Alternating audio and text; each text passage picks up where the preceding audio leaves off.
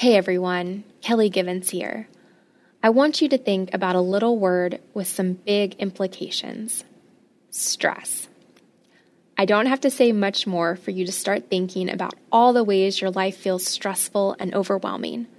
In fact, I bet one of the reasons you listen to your daily prayer is because it's a calming way to connect with God amidst the stress of life. If that's true, then I want to recommend our latest podcast to you Breathe, the Stress Less podcast. Our host, Bonnie Gray, guides us through the effects of stress and gives us scripture backed methods of restoring calm, reducing overwhelm, and deepening our intimacy with God. You can find Breathe, the Stress Less podcast, on lifeaudio.com or by searching your favorite podcast app. We'll also have a link in the show notes. Check it out and let us know what you think.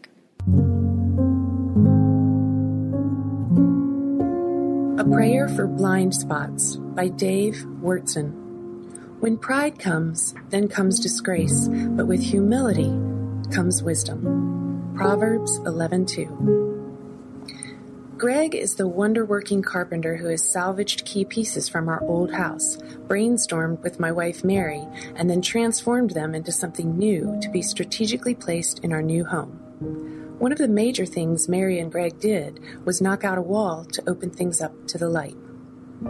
To do this, they needed to place a large beam. One morning, Greg strolled out to the front yard where I was trying to transplant some St. Augustine grass. Dave, look at this splinter. He was using his knife to carefully withdraw a tiny speck, all that was left of about an inch long splinter that had driven itself into his hand earlier in the week. Tiny specks and massive beams. Jesus uses this contrast to warn us against hypocritically trying to correct others. But first, he presents a word cartoon. Two blind men are struggling. Obviously, neither can see, but the leader insists he knows exactly where they're going. Let's look at what Scripture then says. And he also shared a parable with them. Can the blind lead the blind? Will not both of them fall into a pit? Is a student above his master? Know this whenever a student is fully trained, he will be like his teacher. Now tell me, why do you look at the tiny speck in your brother's eye, but you don't even notice the wooden beam in your own? How will you be able to say to your brother, Brother, let me take that tiny speck out of your eye, when you don't even see the beam protruding from your own? Hypocrite, first remove the beam from your own eye. Then you will see clearly to remove the speck in your brother's. Luke 6 41 42. I need to remember that Jesus has said that once I did get the beam out of my own eye, I then could see clearly to remove the speck from my brother's. I also remember the red line I could see in Greg's palm and the pain even that little remaining sliver generated big sin or little sin, they both still hurt and threaten us with the pit, the results of wandering down the wrong path. Let's pray. Lord, please give us the wisdom to recognize our own mistakes and the courage to acknowledge them. Help us to grow a spirit of humility. Teach us to look first for the plank in our own eye before we turn to judge our neighbors. In your name, Amen.